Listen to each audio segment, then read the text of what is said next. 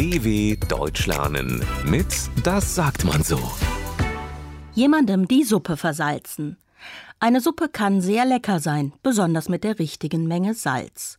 Tut man aber zu viel davon rein, ist sie nicht mehr genießbar. Wer würde sich nicht ärgern, wenn ihm jemand heimlich die Suppe versalzen würde? Lena hat einen neuen Kollegen, Bastian.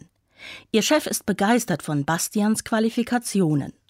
Studium an einer teuren Privatuniversität, Auslandserfahrung, sehr gute Englischkenntnisse. Dass Bastian von der täglichen Arbeit in der Firma wenig weiß, sieht ihr Chef nicht. Lena dagegen merkt es schnell, denn sie arbeitet eng mit Bastian zusammen. Leider hat sie nicht den Eindruck, dass Bastian sich besonders anstrengt. Trotzdem will er unbedingt das neue Projekt leiten. Er würde gern mehr Verantwortung übernehmen, hat er zum Chef gesagt. Lena ist klar, was das bedeutet. Sie wird die Arbeit machen und Bastian wird den Erfolg für sich verbuchen. Aber dem wird sie die Suppe schon noch versalzen. Beim nächsten Termin mit ihrem Chef macht sie einige Vorschläge für das Projekt und fragt dann ganz freundlich Bastian, wie ist denn deine Meinung dazu? Bastian zögert. Ähm, also ja, äh, darüber muss ich mal nachdenken.